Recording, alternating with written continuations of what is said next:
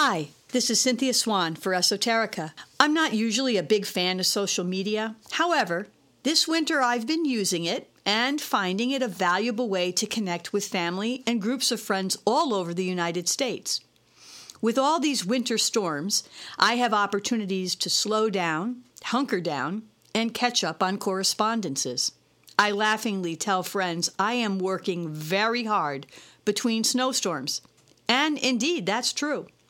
Upon the death of my 1997 red Subaru last year, I invested in Sylvia, a 2014 silver Honda Fit, a cheery and cheap economy car that gives me a huge bang for the buck at the gas pumps. However, Sylvia doesn't like the blizzards as well as my deceased Subi, so when it storms, we have to hunker down at home. While I'm getting lots done in and around the house, sifting through things, cleaning, sorting, recycling, and reading, I'm also on Instagram and Facebook. What can I say? This is the Aquarian age, and technology is a huge part of it. So, as the blizzards rage on outdoors, I periodically hop on social media and catch up. I have friends and family members, for that matter, who refuse to use social media for a variety of very good reasons. But nonetheless, I have found it a valuable way to connect, learn, and laugh this winter. Occasionally, I bump into someone who tells me they love winter, they love the snow. Well, good for them. Glad they found what they love. As for me, I'm rather done with it. I'm longing to smell dirt and grass, see butterflies, bees, and dragonflies. The other night, as it started to snow hard, I jumped on Facebook for a bit and found myself laughing out loud at some of my friends' posts. Someone posted a picture of a snowman lying belly up on a deck with several knives thrust into its midsection, with the caption reading, Die, die, die. I continued to scroll down and I found another caption. This one was a cartoon of a snowman tied tightly onto a chair with a cow standing in front of it, menacingly, menacingly holding a blow dryer, saying, Where did you put all the grass? As the snowstorm continued to progress throughout the day, I jumped on Facebook again to find more comical grousing about the snow.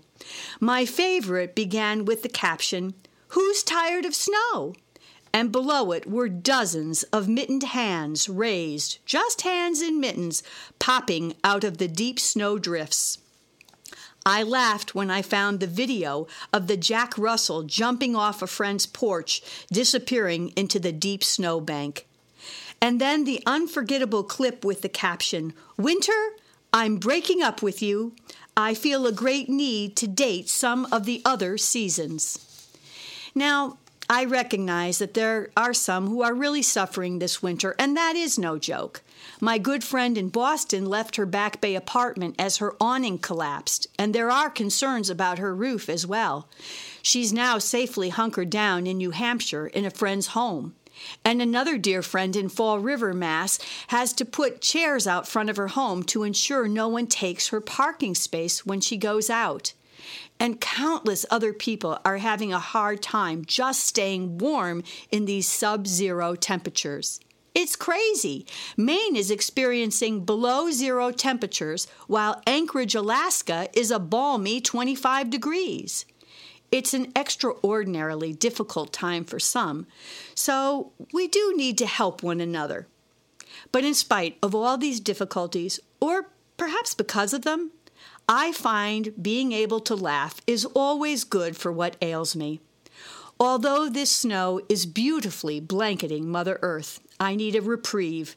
Yet, for a variety of reasons, going south is not an option for me right now. No matter how hard some of us want to say goodbye to old man winter and break up, we just can't shake him. Unfortunately, we have a stalker in our midst. Thanks for listening. This is Cynthia Swan for Esoterica.